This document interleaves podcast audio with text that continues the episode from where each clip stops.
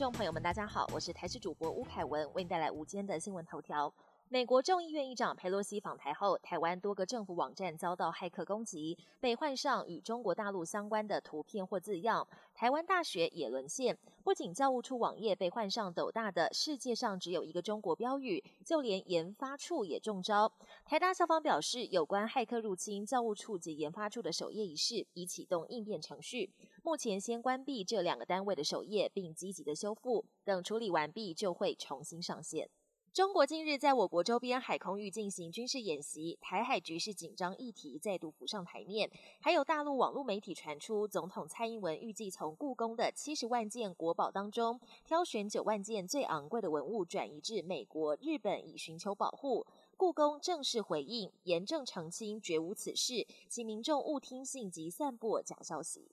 我国七号的本土确诊数罕见的比上周日增加百分之四点五，这也是这波疫情降温以来首度出现病例数比上周同期成长。指挥中心发言人庄仁祥认为，今天确诊数字很关键，预估这个礼拜持平的机会较大，但也不排除会上升。感染科专家黄高斌分析，如果上升趋势确定，BA. 点五疫情可能提早报道。不过早来早结束，也能降低秋冬跟流感双双流行的风险，对台湾来说也未必是件坏事。国际焦点：中共不满美国众院议长佩洛西访台进行四天围台军演，引发全球民主阵营和许多国家同声谴责。现在美国也决定对中共展开军事反制，宣布十月要跟印度在中印边界附近展开联合军演，时间上特别选在中共二十大开会前后，要给北京下马威的意味非常明显。加州的死亡谷国家公园是全美最热最干的国家公园，